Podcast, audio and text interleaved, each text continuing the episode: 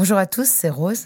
Avant de commencer cet épisode, je voudrais vous parler d'un podcast qui m'a fait du bien à la tête et au corps. Adieu complexe de Malika Ménard nous plonge dans les pensées contradictoires de l'être humain qui voudrait cheminer vers l'acceptation mais qui se perd dans le doute, le jugement, le sabotage et la détestation de lui-même trop souvent.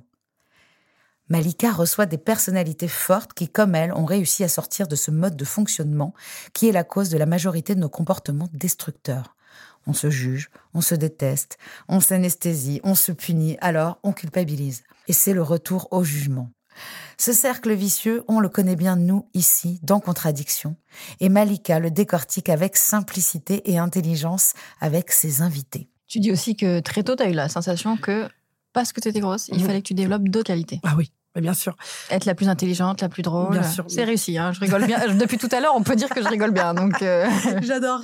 Ouais, clairement, quand t'es grosse, tu sais faire 1000 trucs. J'ai fait de la natation à haut niveau, je sais faire du tennis, j'ai lu un nombre incalculable de livres, j'ai voyagé. En fait, quand t'es grosse, t'as intérêt à avoir un bagage comme as. Tu compenses. Je vous laisse découvrir le tout premier épisode du podcast Adieu complexe de Malika Ménard.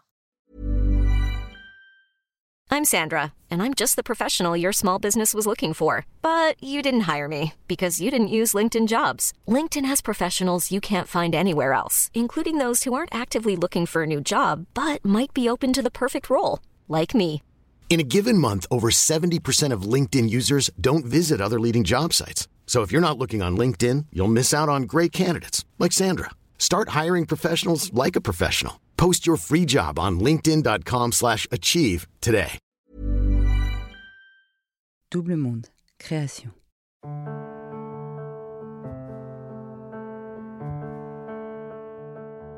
Il y a une grande satisfaction dans la sobriété qui augmente de jour en jour. C'est pour ça que les rechutes sont dommageables. Parce qu'on perd un état de dignité. Et quand même, se remplir de dignité tous les jours, ça fait pas de mal. Je m'appelle Kérosène, Rose pour les noms intimes.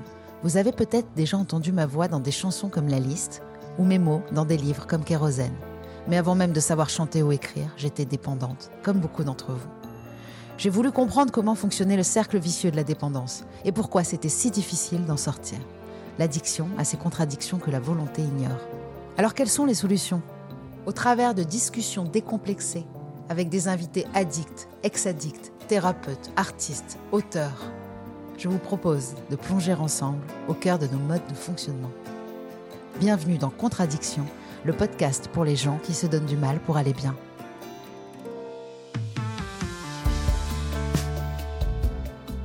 Et pour ne pas en manquer une ligne, rendez-vous sur les réseaux sociaux de Rose, de Double Monde et sur le compte Instagram Contradiction Podcast.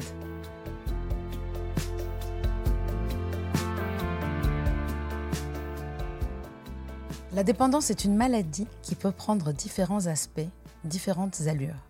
Et mon invitée en a une extraordinaire d'allure. Elle peut rater des fondus, mais jamais ses apparitions médiatiques, et cela même en ayant eu toujours le trac. Elle fut muse, égérie, icône, ou première dame au grand cœur. Elle dit qu'elle n'est pas chanteuse, sûrement parce qu'elle est trop de choses à la fois et que parfois elle s'y perd. Elle est accro au désir, très certainement. Elle aime aussi un peu trop les hommes, l'amour, le bon vin et tout ce qui peut lui procurer du plaisir. Elle avoue qu'elle a saisi toutes les chances qui lui étaient offertes jusqu'à la dernière goutte, ajoute-t-elle timide, dans ce reportage de 2008 qui suit Madame Sarkozy pendant un an à l'Élysée. Carla, ivre de liberté, est-elle insatiable ou simplement excessive, épicurienne ou hédoniste ? Elle dit des gens qui essayent de remplir la vie de manière plus acharnée que les autres, qu'ils doivent avoir en eux un endroit plus triste que les autres. Y a-t-il donc de la souffrance derrière son profond désir de manger la vie ? Alors Carla Bruni, addicte ou non addicte ? Bonjour Carla Tedeschi, Sarkozy. Ce n'était pas simple pour moi de demander à une première dame de parler de ses addictions, mais c'est encore moins aisé pour elle d'accepter cette invitation, j'imagine. Alors merci d'être là et je suis aux anges de te recevoir. Merci, ma belle. Enfin, de te recevoir. Waouh, quelle intro! De venir fantastique, cette intro. Toi. C'est toi qui nous reçois. Ouais. C'est moi qui vous reçois dans mon petit studio d'enregistrement et aussi d'écriture. Et j'aime beaucoup être dans ce studio. Je trouve qu'il y a une belle atmosphère, très, très agréable. Cette introduction te va ? Ah, elle est sublime, elle est vachement bien écrite, t'écris bien. J'ai essayé de me mettre à la hauteur de la personne que j'ai rencontrée depuis peu. Donc on s'est rencontrés pour pouvoir faire cet épisode et se connaître un petit peu avant. Je pose toujours la même question à mes invités pour commencer, c'est qu'est-ce que c'est pour toi l'addiction ? Quelle définition tu pourrais en donner comme ça, sans même réfléchir ? Pour moi, l'addiction, sans même réfléchir, je dirais que c'est ma vie déjà. Parce que je pense que l'addiction est davantage une manière de fonctionner qu'un acte. Il y a très peu de gens qui ne sont pas du tout addicts parmi les êtres humains. Et je pense que ça doit nous venir du temps ancien, de vraiment la naissance et le nourrissonnage. Je pense que c'est à cette époque-là, et peut-être même la grossesse, que l'addiction se forme. Ensuite, l'addiction, c'est un comportement endogène. On le sent bien quand on est un addict. On sent bien qu'il y a des gens très addicts et des gens beaucoup, beaucoup moins. Donc, il y a peut-être quelque chose dans le cerveau qu'on trouvera comme explication un jour. Je pense qu'on trouvera dans le cerveau et dans l'âme. Dans l'âme, c'est facile à trouver, mais l'âme, elle est difficilement... étudiable. Étudiable, si, on peut l'étudier, mais c'est de longs process, c'est les thérapies, etc. C'est quand même fastidieux, ça prend beaucoup de temps. Et puis on reste avec cette âme cabossée. Si elle est cabossée, c'est pas qu'on la répare. Hein. C'est l'âme emmêlée dont tu parlais. C'est l'âme emmêlée, exactement. Tout le monde est une drôle de personne. Exactement. Et tout le monde a l'âme emmêlée. C'est très beau, ça. Je crois que c'est dans ton premier album. C'était dans mon premier album. C'était une chanson sur une fille qui était dans mon salon, qui avait un chagrin d'amour. Et comme c'était une grande scientifique, je me disais, c'est fou à quel point son cerveau lui sert à rien. Là. Elle est en morceaux, quoi. Et je sentais sa peine. Et donc, je me suis dit, si je la croisais dans un autobus ou dans un métro, je ne me dirais pas que cette belle jeune femme brillante est absolument détruite en mille morceaux. Et ça ne se voit pas. Ça veut dire qu'on croise des gens comme ça tout le temps. Et je me suis dit, tout le monde est comme ça. Et je me suis dit, tout le monde est une drôle de personne. Et j'ai écrit sur un petit carnet orange de liste de courses, tout le monde est une drôle de personne, tout le monde a l'âme emmêlée. En regardant Morgane, qui était chercheuse doublement agrégée, un cador. La souffrance n'épargne personne. Et voilà. Et l'addiction, je crois qu'elle existe chez tout le monde. Elle doit venir autant du lait, je dirais. C'est Freud le premier qui a mis des mots, parce qu'avant ça, c'est de ça dont on va parler, parce que ce qui est fou, c'est qu'en t'écoutant, c'est ce qu'on se dit en écoutant tes interviews, tes chansons, c'est que même avant l'amour, parce que là, on va en parler beaucoup de l'amour, c'est la liberté. C'est vraiment ta première addiction, c'est la liberté. Et en fait, c'est hyper drôle de se dire, je suis addict à la liberté. C'est même un contresens. Et tu as dit, je ne pourrais pas épouser un homme qui ne me laisserait pas penser librement, parler librement, être qui je suis. Tu te dis que tu es fidèle à toi-même et que tu t'ennuies follement dans la monogamie, que tu es monogame de temps en temps, mais que c'est pas là où tu t'amuses le plus. Donc cette addiction à la liberté, c'est très drôle parce que le premier sens du terme étymologique de addiction, c'est addicere, qui veut dire addi. Donc ça veut dire que c'est les esclaves qui n'avaient pas de nom propre. Exactement. C'est un esclavage. Donc toi, tu es accro. Mais c'est accro, ça veut dire sans liberté. C'est une très très belle explication que addiction et liberté Moi, je suis pas particulièrement accro à la liberté. Moi, j'aime la liberté comme tout le monde, mais il y a beaucoup dans les interviews de réponses. Donc, quand on me dit « Vous aimez la liberté », évidemment, je réponds « Oui, j'aime la liberté ». Qui répond ? Il y a une très belle chanson sur la liberté. Oui, mais je pense quand même que la liberté est surévaluée, surestimée. Elle n'est pas très intéressante, la liberté. Elle est intéressante dans les contraintes. Contrainte, liberté, contrainte, liberté. La vie, elle est manichéenne. Elle ne peut pas être faite sans l'autre extrême. Hein. Il y a vraiment le yin et le yang. Donc, l'addiction à la liberté, c'est vraiment... c'est un énorme contraste. C'est mais ce que je pense, ce que je crois profondément, c'est que l'addiction, c'est un comportement. Ce n'est pas une substance, ce n'est pas localisé. Et ce comportement, il dépend de... Est-ce qu'il dépend de quelque chose qu'on a reçu ? Est-ce qu'il dépend d'un traumatisme ? Est-ce qu'il dépend de qui on est ? Est-ce qu'il y a des familles entières d'addicts ? Moi, par exemple, toute ma famille est addicte. Et alors, il y a les familles d'addicts qui se contiennent, mais il y a les familles d'addicts qui se lâchent. Et donc, ceux-là, quand on en fait partie, c'est très difficile. Parce qu'en plus, il y a addicts et addicts. Il y a les addicts comme moi, en mode... punk is not dead. Mais il y a des addicts comme ma mère qui est petitement dosée. Pas en cigarette, elle en prend encore 2 paquets, mais à 94 ans, c'est plus un problème.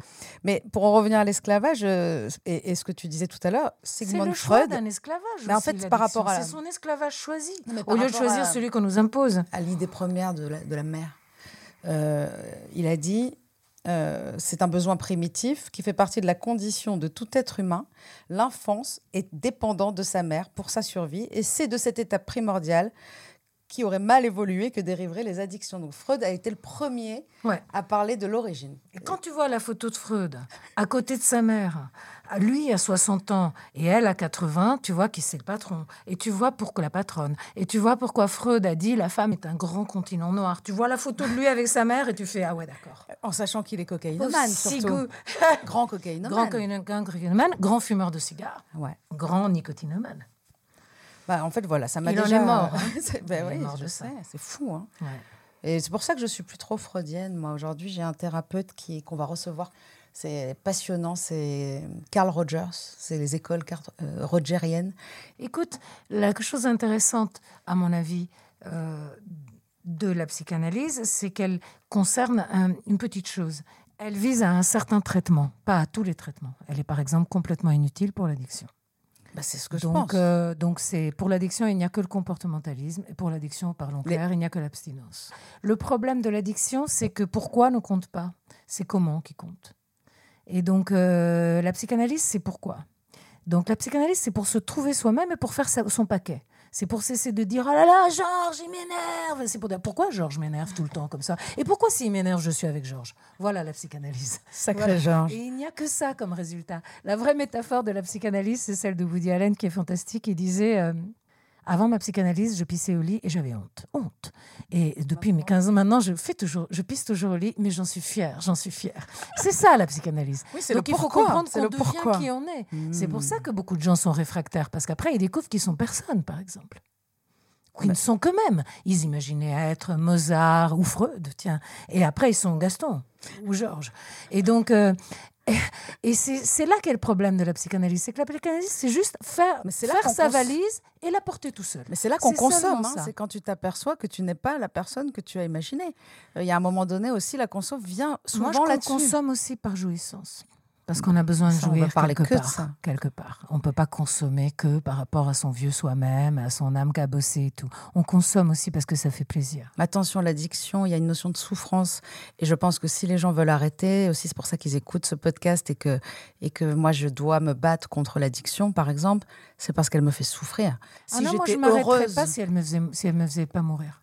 Moi, c'est qu'elle me fait mourir. À toi, c'est pas souffrir, c'est mourir la peur. Ah, moi, si ça me donnait pas de maladie, je serais jamais sobre. Tu n'es peut-être pas une vraie addicte parce que je suis une vraie addicte. Je suis une énorme addicte. Tout le long de ce podcast, je me demande addicte.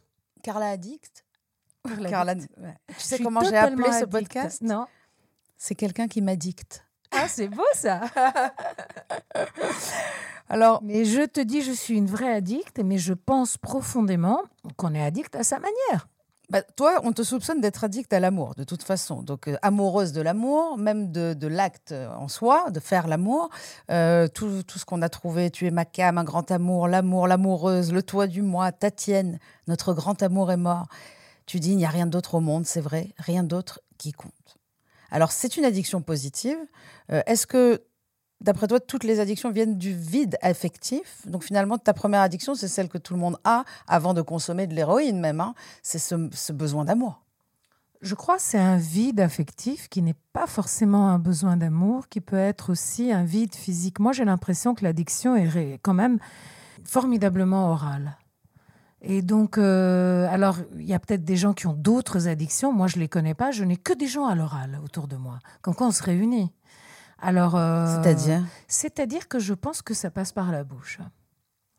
Donc, ça peut être le langage, ça peut être une substance, la cigarette, l'alcool, ça peut être la nourriture. Par le nez, non. Ça peut être la nourriture. Ah ben voilà. Bah non, chacun ses goûts. Non, mais je veux dire quand même. Non, mais je pense que le nez, ça va dans la bouche. Je pense que, si tu veux, la drogue qu'on prend par le nez, c'est très, très tard comme étape. Faut faire un truc pareil. C'est fou. Faut être déjà dans la folie. Parce que si tu penses que tu vas renifler une poudre, n'importe quel être humain ne le fait pas. Déjà, fumer une cigarette, c'est la petite folie. Si tu penses que ça existe, ça n'existait pas avant les cigarettes. Donc, peux-tu m'expliquer pourquoi on tétouille ce truc ?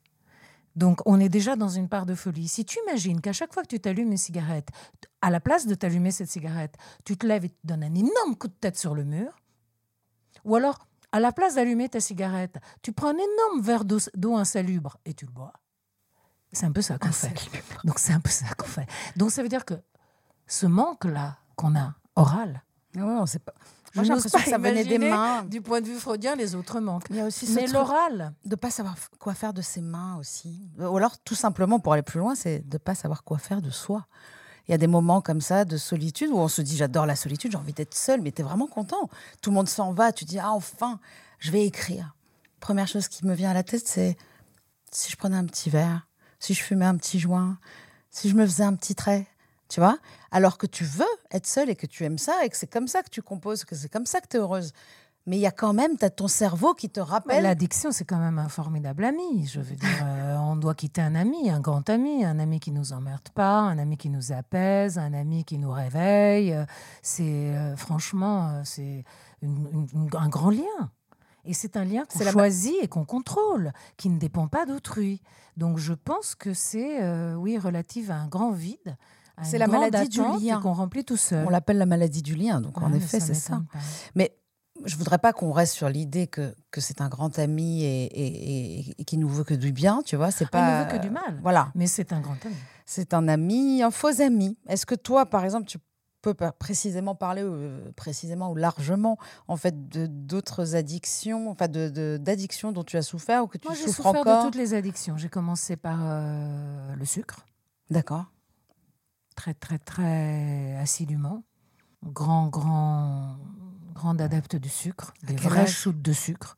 Je n'étais pas surveillée. Donc, dès l'enfance, je devais boire, je ne sais pas, 30 ou 40 Coca-Cola par jour. Et je ne mangeais pas de repas normal. Je mangeais que des pastilles Pulmol, par exemple, 5 boîtes. Ou 3 boîtes de Valda, 4 Coca. C'était mon repas. Mais non. Si. Et donc, j'ai commencé par ça. Et ensuite, je suis très, très vite au tabac, qui est dans toute ma famille, donc c'était facile, ils n'ont même rien pu me dire. Ah oui, non, mais moi aussi, première cigarette, je les ai prises à mon grand-père. Pareil. Voilà, tout le monde fumait ils trouvaient ça normal. Nous. Voilà. Non, ils m'ont dit, mais bon, ils ne pouvaient rien dire.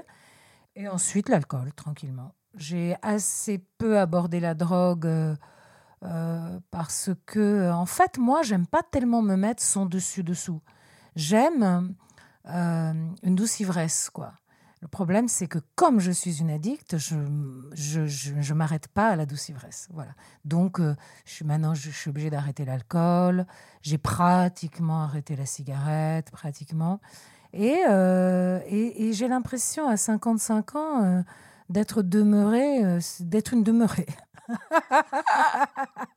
Bienvenue au club de 14 ans qui ne savait rien, mais maintenant je sais tout et donc il y a aussi une part de vice. Oui, parce que savoir n'empêche pas du tout. Non, sinon ça serait simple. On regarde le paquet de cigarettes, on ne fume pas vu ce qu'il y a dessus.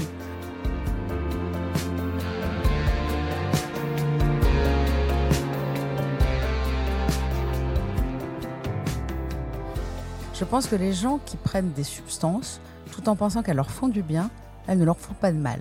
Et j'ai l'impression, moi en tout cas, ce qui m'a ruinée et fait du mal et qui m'a peut-être finalement conduit à un cancer, j'en sais rien, j'en saurais jamais, mais c'est la culpabilité. C'est-à-dire à chaque fois que je me drogue ou que je bois, je sais que je ne devrais pas et je sais que ça va mal finir et je m'en veux pendant des jours. Ça ronge. Ouais. Moi, c'est pas la culpabilité, c'est la limite, c'est la peau de chagrin qui rétrécit. Ça m'ennuie. Ça m'ennuie de faire toujours la même chose. Je voudrais trouver une autre chose. Une nouvelle drogue, peut-être. Ouais. Moi, je n'ai pas de problème avec les addictions saines. Par exemple, mon homme, il est addict au vélo. Bon, il fait 60 bornes, il revient. Aucun problème. Ça lui a fait un cœur d'acier.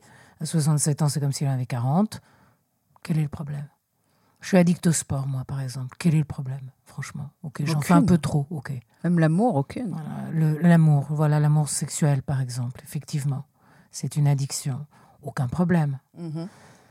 Non, le problème, ce sont les substances, les cachets, par exemple, les somnifères, la drogue, les pharmacos. Alors, les drogues légales, je les hais. Ouais, les autres drogues, encore, elles sont sympathiques, elles sont un peu interdites. Donc, il y a un petit côté réaction, adolescence, si tu veux. Mais les drogues légales, je les déteste. Elles sont prescrites à tout va, aux gens. Les gens s'accrochent à ces saloperies. Tu sais, surtout, c'est que dans le cerveau des gens, on fait la distinction drogue légale, drogue illégale.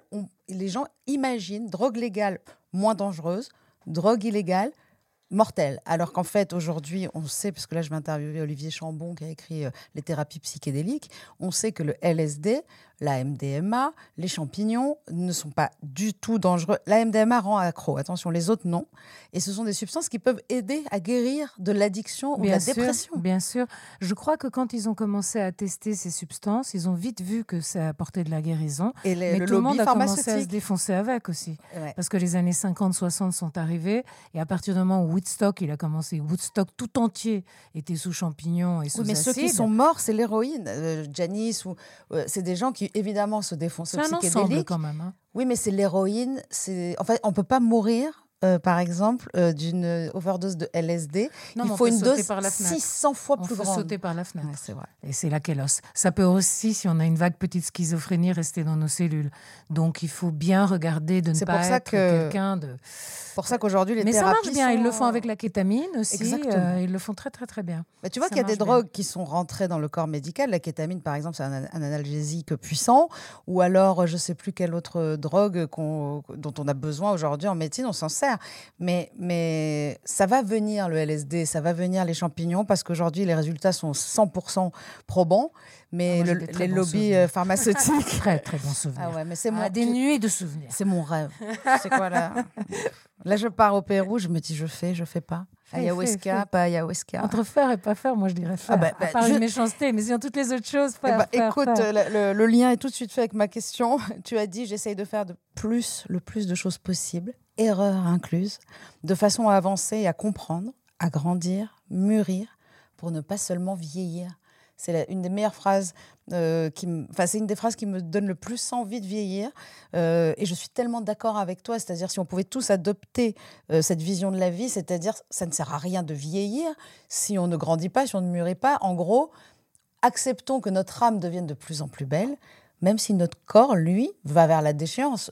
Au moins qu'on se rende compte qu'on gagne quelque chose. Bien sûr. Et toi, tu fais en sorte, en fait, tu me dis, jusqu'à la dernière goutte, j'ai pris toutes les occasions, toutes les chances qui se sont proposées à moi, jusqu'à la dernière goutte. Et ça, c'est merveilleux d'avoir quelqu'un qui n'a jamais refusé de dire oui. Non, vraiment, je suis comme une affamée, moi. Je suis née comme ça, je pense que je mourrais comme ça. J'ai jamais d'acquis. Donc, j'ai jamais d'acquis nulle part, donc tu comprends que je continue. On se ressemble tellement, c'est fou. Moi, des fois, je me dis, mais je n'ai donc rien appris. Mais non, mais on est des catégories de gens. Hein, et les catégories de gens se réunissent. Hein. Par exemple, si toi et moi, on s'est tout de suite entendus, c'est pas par hasard. Hein. On est des catégories de gens. J'ai presque envie de boire avec toi, tu vois. C'est horrible de se dire. On devrait boire un coup. Mais tu te dis, c'est fou. Toi, tu ne bois plus ? Alors, moi, je rechute environ une fois par mois. Oui, une fois par mois, c'est toujours mieux que boire tous les jours. Hein. Ah ben, ça, c'est peu dire. Surtout que moi, c'est pas que je buvais tous les jours, c'est que je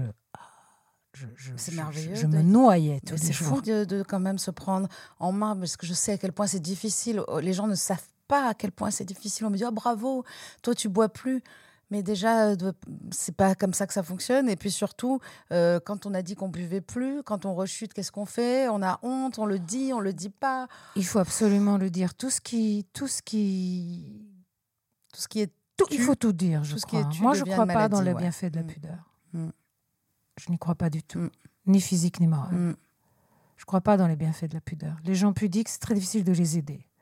Puis le refoulement, moi, ça me saoule. À mon mari, il fait des imitations de moi, mais désopilantes. Il n'a jamais bu de sa vie. Il dit, c'est quand elle commence à pointer le doigt. Oui, tu fais ça. Et qu'est-ce qu'il dit, lui ? Lui, il rigole. Non, lui, il est cool. Il s'en fout. Oui, il s'en fout. Parce que tu ne souffres pas et que tu n'es pas en pleurs derrière en train de dire qu'est-ce que... Non, j'ai l'ivresse divine, moi. Oui, voilà.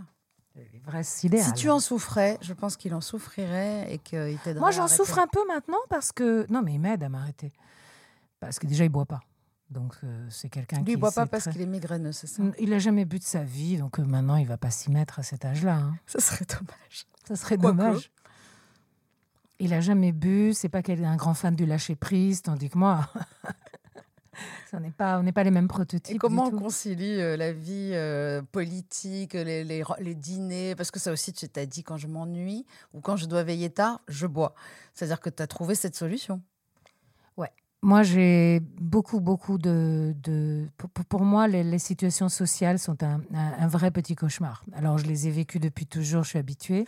Mais pour moi, c'est vraiment le petit cauchemar. On ne s'habitue pas, quoi. C'est le petit enfer de ma vie. Mais comme ma vie est très chanceuse, je me dis, bon, bah, si ça, c'est ça, ton enfer, hein, c'est d'être obligé d'aller t'ennuyer de temps en temps, franchement. Ouais, pire, mais je comprends. Hein. Je pense que quand on a surtout acquis, comme toi, une connaissance de soi et qu'on sait ce qui nous va, ce qu'on aime, de faire ce qu'on n'aime pas, je trouve que c'est un petit enfer. C'est pas seulement ça, c'est que c'est une affaire de caste. J'aime pas les gens qui sont dans les castes. J'aime pas les gens qui sont contents d'être dans leur caste. J'aime pas les gens qui croient exclure les autres de leur caste. Je les emmerde et je n'aime pas ça.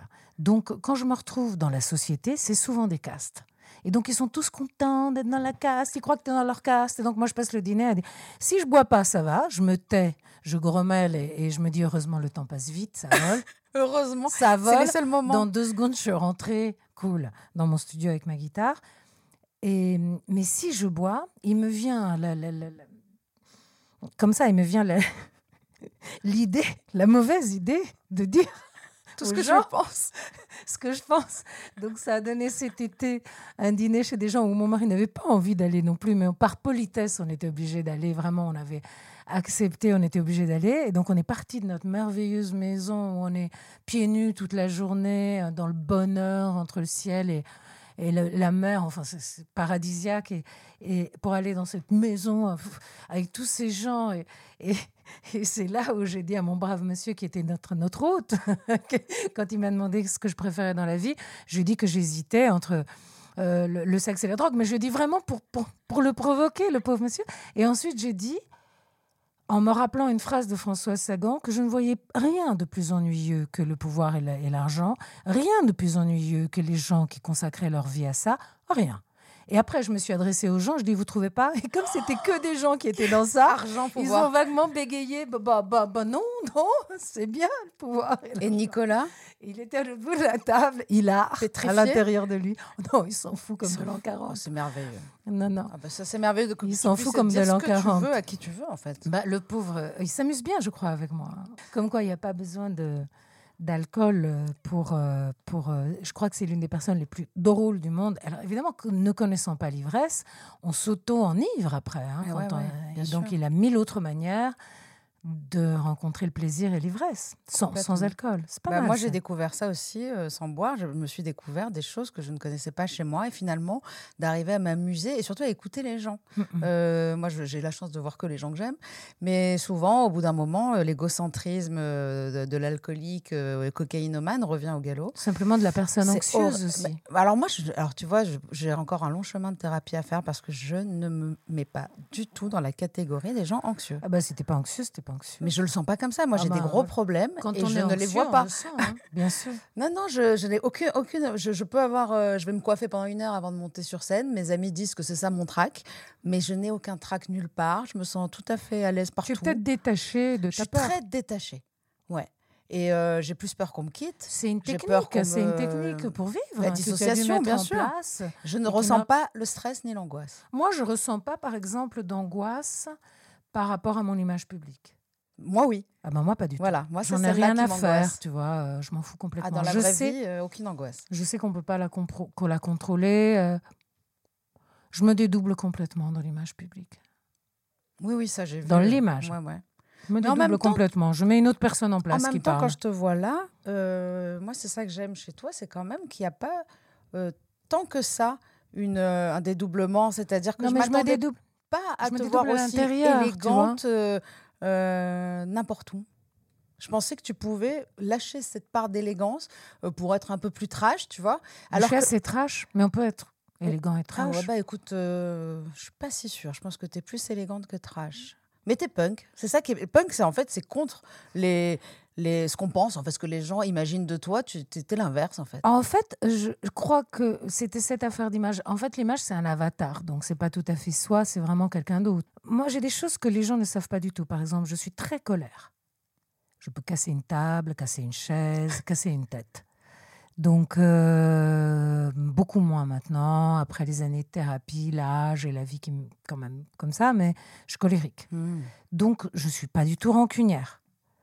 Il n'y a, oui, a pas une chose que je garde. Mais c'est fond exactement tu pareil. Vois, donc, je ne suis pas du tout en fait, rancunière. Comme on se met en colère et qu'on attaque des gens et qu'on espère qu'ils vont nous pardonner. Donc, en fait, moi, j'ai toujours pardonné à tout le monde puisque j'ai plus demandé pardon que l'inverse, tu vois. Pas seulement, mais la colère, c'est pas une chose malsaine. C'est une chose brutale, mais pas une chose malsaine. On en a besoin, oui. C'est pas de la manipulation, c'est pas du mensonge. Exactement. C'est le contraire. Elle est vraie, la colère.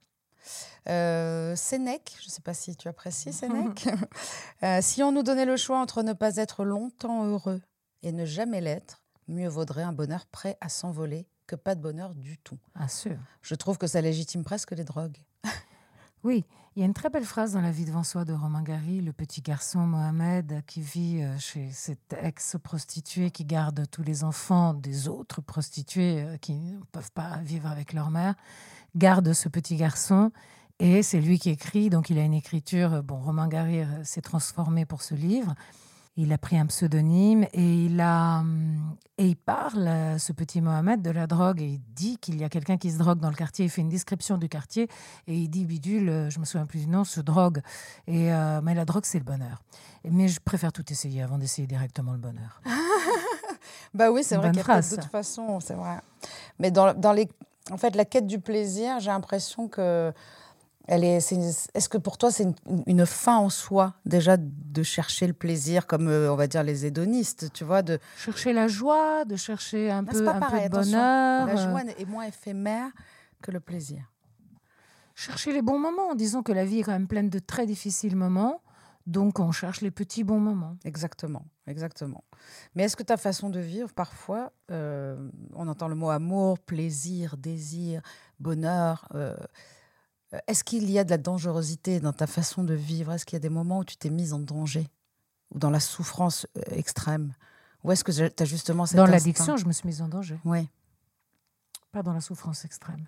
Et comment d'addict au sucre ? Parce qu'on n'a pas parlé de ça, mais comment est-ce qu'on devient mannequin si on mange que du sucre ? Est-ce que tu t'es arrêtée de manger ? C'était quoi ? Non, mon corps n'a jamais... Ce n'est que maintenant, vraiment, à partir de 53, 54 ans, que je digère moins les choses. Je les ai toujours incroyablement digérées et éliminées. Brûlées ? Ouais, je crois. Est-ce que... Moi, il y a une question que je me pose, c'est que tu as eu tellement de vie, et tu en as tellement, que... On parle souvent de vie pour des métiers, mais je veux dire, est-ce que mannequin, auteur, chanteuse, femme de philosophe, première dame de France, est-ce que chaque métier... à une drogue particulière? Est-ce que tu as changé d'addiction au fil de tes vies? Oui. Oui, j'ai changé d'addiction. C'est vrai. Mais c'était toujours la même histoire. Le truc de l'addiction, c'est que c'est quelque chose qu'on connaît bien, c'est familier aussi, c'est rassurant. C'est un doudou. C'est un comportement rassurant. Donc, j'ai changé... pour des raisons d'adaptabilité. L'âge, la situation, la légalité, toutes ces choses-là. C'est ça qui m'a marquée en regardant des interviews et tout ça. Une adaptabilité hors norme. C'est caméléon, mais puissance 10 000, même sur un tissu...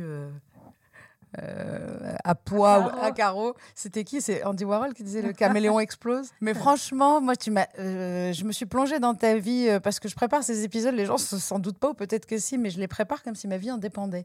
Et parce que j'aime les gens que j'invite et je suis hyper fière et j'ai pas envie que ça soit un mauvais moment pour eux. Du coup, je me pose cette question. Est-ce que finalement toi, tu n'es pas aussi une drogue pour les autres. Moi, je sens qu'on peut tomber amoureux, mais pas amoureux, accro à toi. Je veux dire, la façon dont tu réponds aux interviews, il y a un truc, on a envie de te prendre dans les bras, de dire, viens, on part toutes les deux au bout du monde, on ne se quitte plus jamais, tu vois. C'est-à-dire, on sent que tu as une intelligence, une authenticité. Enfin, il y a quelque chose qui rend addict. J'aimerais bien être une substance au lieu d'être un être humain. Mais ça me fait plaisir ce que tu me dis, c'est doux. Mais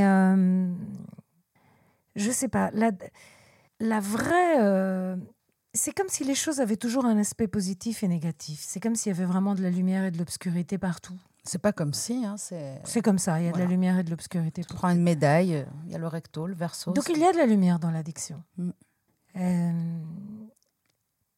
Moi, je suis aussi très addicte aux refuges, aux bulles, aux endroits protecteurs, aux intérieurs. Quand j'ai fait mon premier album, il y a un type qui a écrit un papier sur l'album très curieux qui s'appelait « Femme fétale ». Et il disait « On croit que Carla Bruni, c'est pas une femme fatale. On entend dans son premier album que c'est une femme fétale. Elle est encore dedans. » Et cet album-là, c'est ça son secret. C'est que c'est un album d'enfant. Elle est encore dedans, waouh. Et donc, ça m'a fait un assez grand choc parce que je me suis dit, en fait, il y a quelque chose d'étrangement juste dans cette chose-là. Comme vraiment... une envie de protection, d'abri, de refuge, quoi. Et c'est ça que peut être l'addiction aussi, un refuge, son endroit, sa pièce à soi. Bah comme c'est un secret, moi je me suis retrouvée plein de fois à me dire ça, à me dire de toute façon c'est mon monde, c'est mon univers, et je m'excusais aussi comme ça, je me disais les autres savent pas, bien sûr. Et je suis dans mon truc, quoi. Bien et sûr. Puis il y a quelque chose comme ça, il y a quelque chose que c'est ton moment à toi, ton endroit à toi.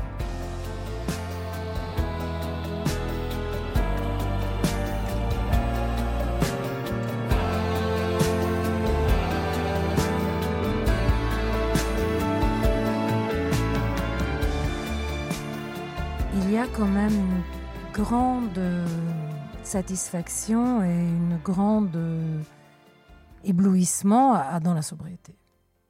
Il y a une grande satisfaction dans la sobriété qui augmente de jour en jour. C'est pour ça que les rechutes sont dommageables. Parce qu'on perd un état de dignité. Et quand même, se remplir de dignité tous les jours, ça ne fait pas de mal. Ça ne fait pas de mal. Donc... la seule chose qui me trouble, c'est... évidemment, la rechute est merveilleuse, c'est comme une glissade, comme un retour en arrière, mais c'est un sacré retour en arrière. Je veux dire, même boire juste un soir, même boire pas tant que ça. Parce que quand on devient sobre, après, on ne réussit plus à boire. C'est fantastique. On n'a plus les mêmes dosages, quoi. On n'a plus la même digestion. Et la vie sans alcool, c'est une merveille. L'autre jour, je suis allée à une émission de télé, je me suis assise à côté d'un comédien, réalisateur, one-man show, comique, type extraordinairement créatif. Je lui ai dit, comment ça va, t'as très bonne mine. Il me fait 16 mois sans alcool. Oh. Ma vie a changé, il m'a dit Carla. Et quand les gens me parlent comme ça, moi, ça me mène. Voilà, je pense que la sobriété peut être une fabuleuse drogue. Tu sais, on en a parlé. Tu m'as dit que tu restais pas longtemps, assez clean longtemps, pour pouvoir apprécier encore forcément tous les bienfaits. Mais l'abstinence n'a aucun intérêt. L'abstinence, c'est-à-dire le fait de ne pas boire ou de ne pas se droguer, c'est la sobriété qui a un effet. C'est-à-dire la sobriété émotionnelle, la sobriété de tout. Bien sûr. Et tu ne la gagnes en fait qu'au cours des mois. Bien sans sûr. Alcool. Et c'est pour ça que c'est hyper important. On parlait tout à l'heure de la patience, mais quand on est en dépression, qu'on prend des antidépresseurs, je connais des gens qui arrêtent tout de suite en disant ça me faisait mal, j'avais envie de me jeter par la fenêtre, parce que les débuts d'antidépresseurs sont très difficiles, les débuts de la sobriété sont très difficiles, enfin de l'abstinence, mais il y a un moment où il y a un déclic qui se passe et c'est là où on commence à voir la vie. Il y a une lucidité et quelque chose d'extrêmement détaché. Et ça, tu peux pas l'avoir. Avant d'avoir expérimenté des mois et des mois. Il y a des gens aujourd'hui avec 26 ans de clean qui racontent leur expérience. On a l'impression que c'est maintenant que ça se passe. Donc je pense qu'il faut combattre ce mal le plus longtemps possible pour arriver à avoir tellement de bénéfices à la sobriété qu'on n'a plus envie de revenir en arrière. Mais quand on fait que un mois, on n'a pas assez de bénéfices. Bah, bien sûr, voilà. Bien sûr. On n'a que de la frustration. On n'a que la frustration. Ouais. Et en fait, moi, je ressens plus la frustration. Maintenant, j'ai vraiment pris l'habitude de vivre sobre. Mais je pense que tu as raison et que c'est vraiment une question de... Et puis, je vais te dire un truc qui paraît bête, mais la vie, c'est une question d'habitude aussi. On a des petites habitudes aussi. Il paraît qu'il faut 30 jours pour enlever une mauvaise habitude, qu'il faut 30 jours pour en remettre une nouvelle. Donc déjà, on a 2 mois pour arrêter de boire et faire autre chose. Exactement. Donc toi, tu as la chance de faire du sport. Moi, je fais du sport, mais tu sais que ce n'est pas une chance, hein, c'est que je m'oblige. Ah oui, tu t'obliges avec moi. Jamais je ne ferai du sport. Ah, tu vas voir, tu vas franchir le Rubicon et dans 10 ans, on se parle toutes les deux. Non, parce que tu n'as pas envie de devenir vilaine. Hein. Jolie comme toi, tu n'as pas non plus envie de venir tout te dire. Non, tu vois, je veux bien partir marcher, revenir 4 heures après. Mais ça ne sera pas autre chose, quoi. Je ne pense pas. Enfin, je dis pas jamais parce que moi, je change tout le temps. Donc, en attendant, le yoga, pour moi, m'aide à avoir une musculature profonde et surtout à m'apaiser parce que la colère, moi, je connaissais, j'étais extrêmement colérique. Et aujourd'hui, de voir comment je garde mon calme presque en toutes circonstances, je me dis, ça ne doit pas y être pour rien, la méditation et le yoga. C'est évident. Franchement, d'un coup, tu te détaches. C'est moi, là, qui vais me mettre en colère. Pour ça, est-ce que ça vaut le coup, quoi ? Parce que la colère, en fait, c'est un poison que l'on croit que l'autre avale. Enfin, je ne sais plus ce que c'est, la citation. Ouais. C'est un poison que l'on avale en pensant que c'est l'autre qui va souffrir. Mais moi, la colère, c'est physique. Je suis d'un tempérament impétueux. Je me réveille pleine d'impétuosité. Soudainement, quelque chose s'accumule. Et quelle est la goutte ? Quelle est la goutte qui fait déborder le vase ? J'ai une phrase merveilleuse. Je me demande si c'est pas Romain Gary, justement, qui dit... Il faudrait qu'on réfléchisse, il faut que j'arrête de dire des citations, mais cette phrase, on oublie souvent qu'il y a une quantité incroyable de gouttes qui ne font pas déborder le vase. Je vais te lire un petit morceau. Non, c'est juste un texte de Maxime Le Forestier qui s'appelle « Ma colère ». Roulée en boule, ma colère, derrière un écran de fumée, comme une chienne couchée par terre, dormait. Un coup d'épingle dans l'orgueil, un mot qu'il ne fallait pas dire, on suffit à lui faire ouvrir un œil. Mais d'où viennent les gouttes d'eau qui font déborder les verres ? Mais d'où viennent les gouttes d'eau ? Mais d'où viennent les gouttes d'eau qui font déborder les verres ? Mais d'où viennent les gouttes d'eau ? Quand ses 2 yeux se sont ouverts et s'est levée comme un orage, elle m'a mis la tête à l'envers, ma rage. Elle enflait comme la tempête, les cyclones, les ouragans, à démonter les océans, la bête.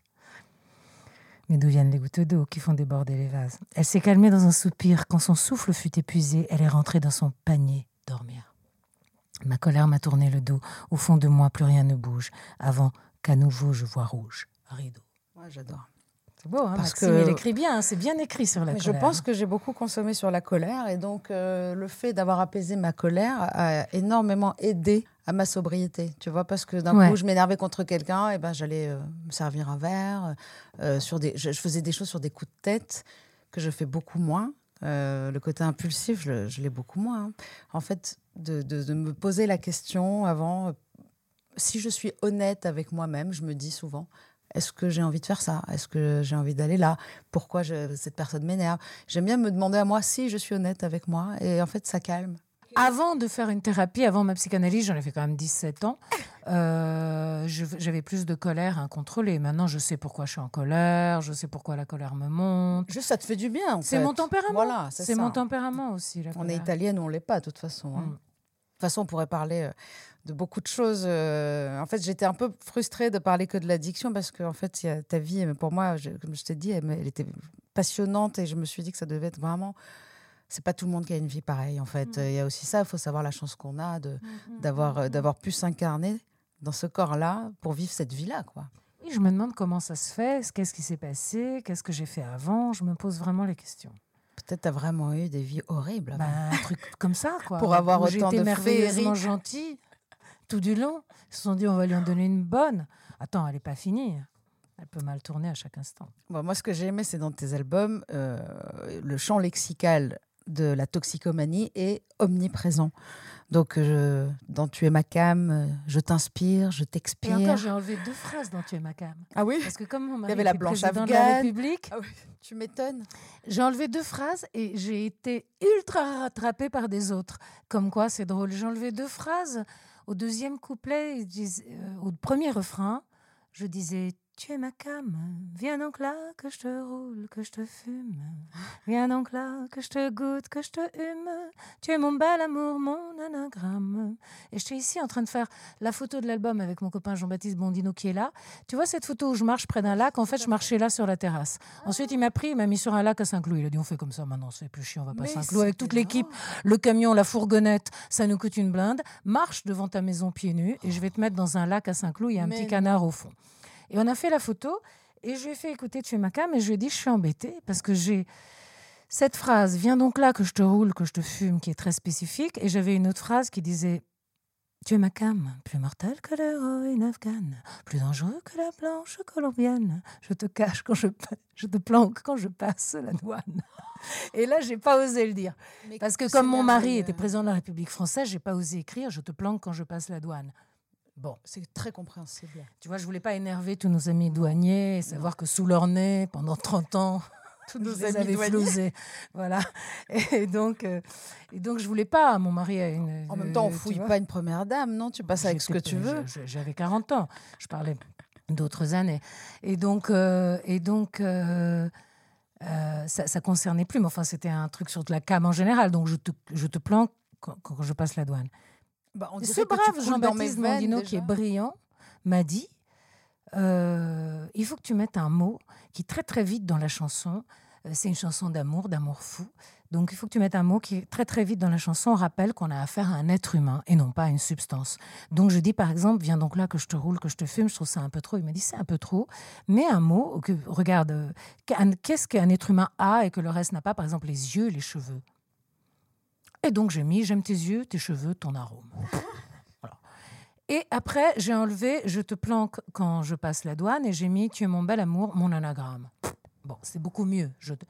Mais non, parce que comme j'ai laissé « Plus dangereux que la blanche colombienne », les Afghans n'ont rien dit. Mais les Colombiens, ça leur a pas plu. Tu m'étonnes. Et donc, j'ai reçu un appel de l'ambassade de Colombie qui m'a dit wow. « Enfin, madame, comment pouvez-vous supposer dans votre chanson que la drogue serait colombienne ?» Je ne suis pas la première. J'ai dit bon je suis l'ambassadeur. Je comprends un peu mieux pourquoi je n'ai pas compris cette phrase « Tu es mon anagramme ». Parce que moi qui m'attache énormément aux mots et au sens, je me suis dit ça ne veut rien dire. Et la chose la plus drôle, maintenant, j'ai compris pourquoi je chante la chanson. Tu penses à l'autre. Non, je chante la chanson avec les vrais mots.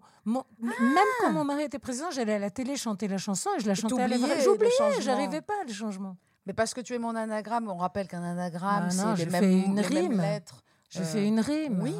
Tu es mon. Et on sent que c'est tiré par les cheveux et c'est pas ton genre. Voilà, c'est ça. Et on sent que maintenant je comprends. Tu l'as changé au dernier moment. C'est très drôle. Beaucoup plus drôle de dire je te planque quand je passe la douane. Mais de toute façon, il n'y a pas que dans Tu es ma came. Il y a dans Péché d'envie, je veux avoir chanté et bu. Il y a dans l'excessive, l'existence sans un peu d'extase, non, sans un peu d'extrême est inacceptable. C'est vrai. Je suis excessive. J'aime quand ça désaxe, quand la vie s'exhibe. C'est une transe exquise. Donc là, on est dans le bon champ lexical. Alors, il n'y a que du champ lexical. Il y en a qui... Alors, il y en a qui...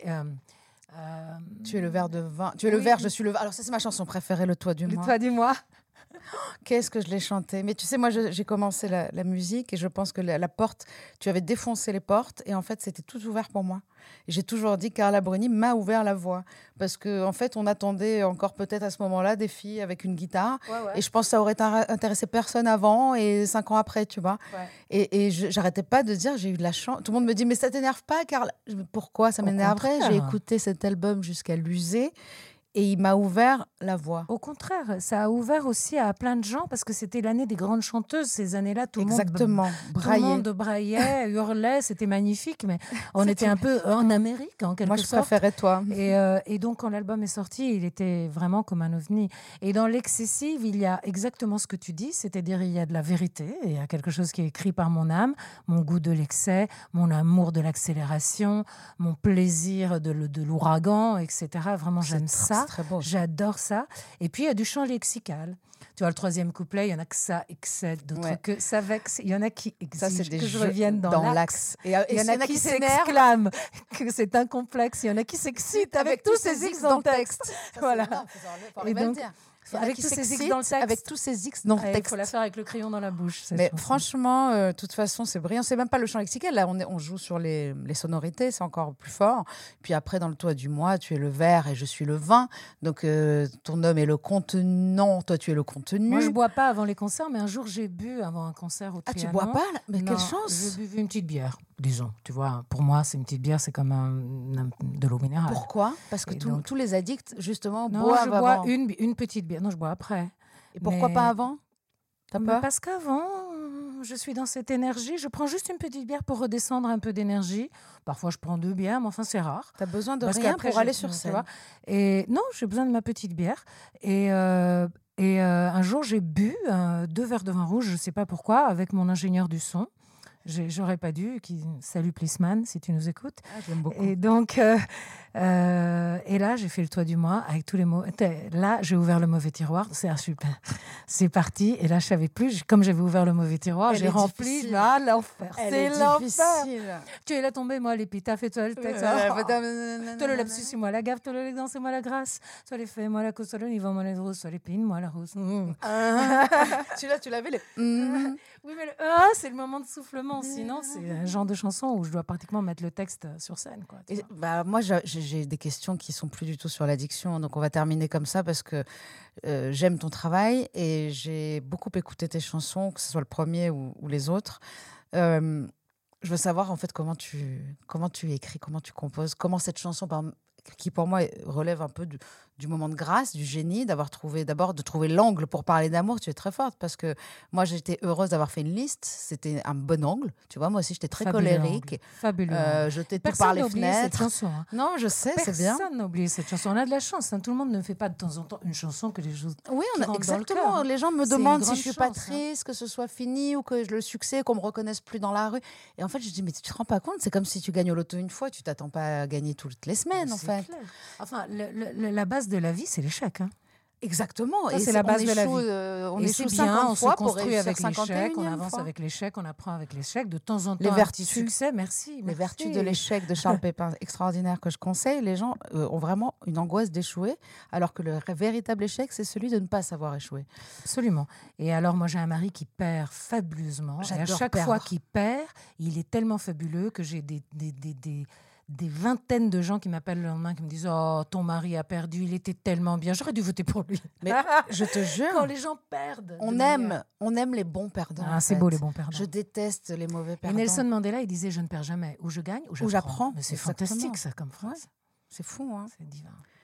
Et voilà, quand on est touché par la grâce et qu'on écrit ce que tu as écrit, comment ça se passe ? Moi, j'ai besoin de savoir comment tu composes. Moi, j'écris vraiment dans une émotion. Donc, si je n'ai pas d'émotion, je n'arrive pas à écrire. Mais est-ce que c'est très rapide ? Est-ce que c'est fulgurant comme ton impulsion ? Oui, c'est fulgurant. Ah, voilà. C'est ce que je voulais savoir parce que je fais comme ça. Et aussi, ça dépend de l'état général dans lequel je suis. Ça ne dépend pas tellement de mon existence. Ça Est-ce qu'une chanson peut venir en 10 minutes ? Si je suis dans un état de sensibilité, oui. Et il y a des jours, j'essaye de ne pas être dans cet état de sensibilité. Ah parce non, que, il faut. Oui, mais l'addiction est venue quand même toute de ça. Ah. C'est-à-dire que je supporte mal l'ensemble de la situation, quoi. Tu vois. Et je supporte mal aussi ce que je sens d'autrui. Je sens tout le temps, tout d'autrui. Je sens si autrui est triste, si autrui est vexé, si autrui est abandonné, si autrui, tout le monde lui parle mal, si autrui n'a jamais rien eu. Et parce que tu te sens chanceuse aussi. Donc oui, mais je sens aussi de manière vibrationnelle les choses. Vraiment, je sens les gens, je sens les choses, je sens les gens cachés. Tu sens la misère du monde. Et j'essaie de ne pas le sentir parce que quand je le sens, c'est difficile. Et les chansons viennent résoudre en vérité ces choses-là, à mon avis. Ils viennent quand même résoudre. Il y a quelque chose de cathartique et qui résout quelque chose. Quand j'ai écrit, quand il y a une grande émotion positive ou négative, mais en tout cas, quand l'état émotionnel est au-delà d'un certain niveau, ce jour-là, on peut faire 5 chansons, tu vois. Le reste du temps, on les attend, on les cherche, on les farfouille, on les écrit. Mais quand elles viennent, c'est d'autres chansons. Moi, je trouve que les chansons... moi, je suis de celles qui croient que tout est dans l'énergie. Donc, les mots, les paroles, les musiques, les mélodies existent déjà et qu'elles arrivent à nous. Mais vraiment, j'ai l'impression que c'est comme un animal blessé, tu sais, qu'il faut apprivoiser. En fait, ça peut prendre super longtemps. Donc, parfois, on se dit, je suis chez moi depuis 5 jours, il ne se passe rien. Mais soudainement... Enfin, moi, j'écris par vague. Quand je commence à écrire, je fais 5 chansons. C'est ça. Toi aussi. Mais j'étais sûre qu'on écrivait de la même façon. C'est ça, parce que c'est un état général de tout. Il ne se passe rien pendant 2 ans et soudainement, tout va se passer là. Et là, je disais justement, j'arrêtais pas de dire, il faut que je sois seule chez moi, il faut que je sois seule chez moi. Je le sentais, que ça montait. Ça fait des semaines, des mois, des années. Avec une rupture, tu vas bien écrire. Je suis tellement contente de me dire qu'on écrit de la même façon, parce qu'enfin, je ne suis pas contente de ça, mais je suis contente d'avoir raison de ne pas m'être trompée, parce que je sentais qu'on avait beaucoup en commun, dont ça. Bien sûr. Et on a beaucoup en commun. On va faire une chanson ensemble. Oh, si seulement. Hein? Ah bah alors oui, on commence maintenant. Écoute. Allez, on y va. Merci, Carla. Merci à toi, Madouce.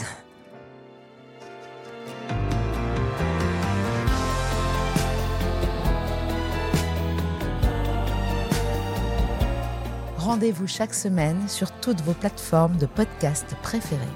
Et en attendant, on se parle sur les réseaux sociaux de Rose, de Double Monde Création et sur le compte Instagram Contradiction Podcast.